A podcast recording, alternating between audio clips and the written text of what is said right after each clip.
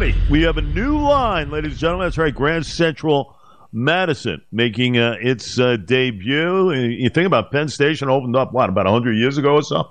Well, you know what? This is a, uh, a banner day. Anytime you can give commuters uh, a little more service, it's always a good thing. That's where we bring in the president of the Long Island Railroad of Metro North, Catherine Rinaldi. Nice and a very busy morning for her. Nice enough to give us a few here uh, on uh, a very big day for her and others. Uh, Kathy, great to have you. Congratulations. Uh, finally coming to fruition. What does it all mean Yes, with you?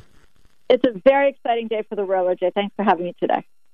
Great stuff. So I guess it kicks off, what, 1045 with a little bit of a shuttle uh, to depart from Jamaica and arrive at Grand Central after 11, correct? Yes, exactly. So the first shuttle train's going to leave at 10:45, and uh, we're going to be having this shuttle service for a few weeks just to get people used to the new service and to the new terminal. It's a big change for our customers, but it's a really, really exciting change. Long time coming. We could not be more thrilled here in Jamaica to be kicking off the service. What's that like? You got 700,000, uh, you know, square footage of news station. You got, from what I understand, glass walls and long escalators, maybe the longest in the city.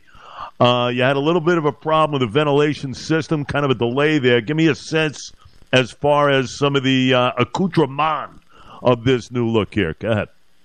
Well, I do think that when the customers go down there for the first time, they are just going to be blown away by the sheer size of it. It is just vast.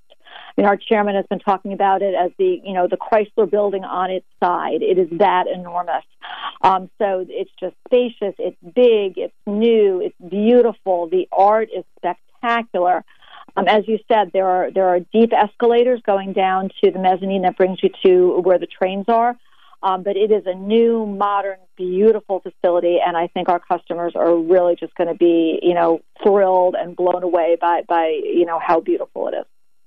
An $11 billion project, Kathy. It began uh, way back, what, 2006, I think, maybe seven. Uh, and, you know, but this was an idea that was actually conceived. You know, you go back about 60 years, right? Everybody Yeah. was kind of thinking this way, even back in the 60s, right? When this mindset began.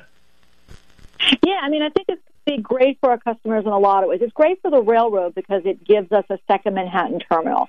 Uh, so, in the event something goes wrong in Penn Station, you know, we have the ability to continue to run trains into Manhattan, you know, in and out of Manhattan, which is, you know, gives us terrific flexibility. But for our customers, it gives them choice, right? I mean, if they, you know, if they work on the east side, you know, it cuts, uh, you know, 40 minutes off their commute. Um, there are certain destinations that are kind of smack in the middle, so you have the ability to either go to Penn or to Grand Central. It opens up the possibility, together with a third track project for reverse commute, uh, you know, opportunities, which is going to be great for the island in terms of bringing people in, you know, into island, you know, employment destinations from the city.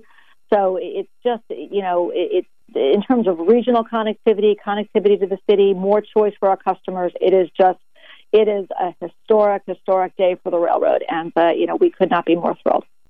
And, uh, Kathy Rinaldi with us, Metro North, LIRR. So, in essence, uh, we're looking at service here for the folks. Uh, Kathy, it's going to run what every thirty minutes or so, and I'm talking well peak periods, but only once every sixty during the peak periods. Do I have that right? Yeah, yeah, yeah, yeah, exactly. Because we're run, we're continuing to run for the first three weeks or so. We're continuing to run the full service into Penn. So during peak hours, the shuttle is going to run, you know, once an hour. Uh, then once you get out of the peak, it'll be every half hour. Um, it'll, you know, wrap up, you know, around eight in the evening during the week, and uh, you know, close to 11 p.m. Um, on the weekends. Um, all this information is on the website. Um, you know, specific, you know, times of trains. Um, but yeah, so roughly, you know, hourly during the peak, AM and PM, and then half hourly otherwise. And uh, you know, to get people the opportunity to get acquainted with the service, get acquainted with the terminal, and uh, you know, we'll be making plans for the launch of the full schedule, you know, in a few weeks. The cost of a ticket uh, to Grand Central is that going to be the same as one uh, as one maybe into Penn Station? Is does it Yeah. is it identical? Yeah, exactly. I mean, so the cost of the Jamaica to, to GCM ticket is the same as the cost of the, the Jamaica to Penn ticket. So, uh, so it's the same thing. We let you go, give me an idea regarding ridership. Uh, on the regular train schedule. Are you finding more people now have kind of come back? Some of the offices, obviously, opening up. Some won't. Uh, but give me an idea as far as the commuters and ridership, where you're at with the numbers. Sure. Um, you know, so 2022 was a really good year for us. We saw a lot of people come back to the office. Um, I think the the one thing that we're seeing that we're seeing pretty consistently uh, is that because of hybrid work, which is you know sort of a fact of life these days, um, people are traveling more you know into and out of the city on Tuesdays, Wednesdays, and Thursdays. Those tend to be the busiest days. Mondays and Fridays are a bit quieter. Um, but uh, you know, on the good days, Tuesday, Wednesday, Thursday, you know, we could see between you know 65 and 70 percent of you know where we were pre-COVID.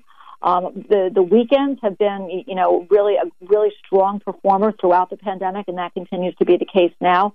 So the weekends are super strong. We're running our, our full schedule, and we have been for some time. Uh, but that's kind of where we are. We're hoping that you know more and more people make their way back to the office over the course of 2023. Um, but we're very very happy with what we saw in terms of return to the rails in 2022. One for you. Uh, full service into Grand Central.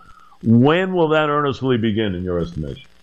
Yeah, well, we, we don't we don't have a date for that yet. We've been saying pretty consistently for the past few weeks that we want to give the shuttle service about three weeks, um, just to, again to get people acquainted with the the the the, the, the service and the location and, and all of that.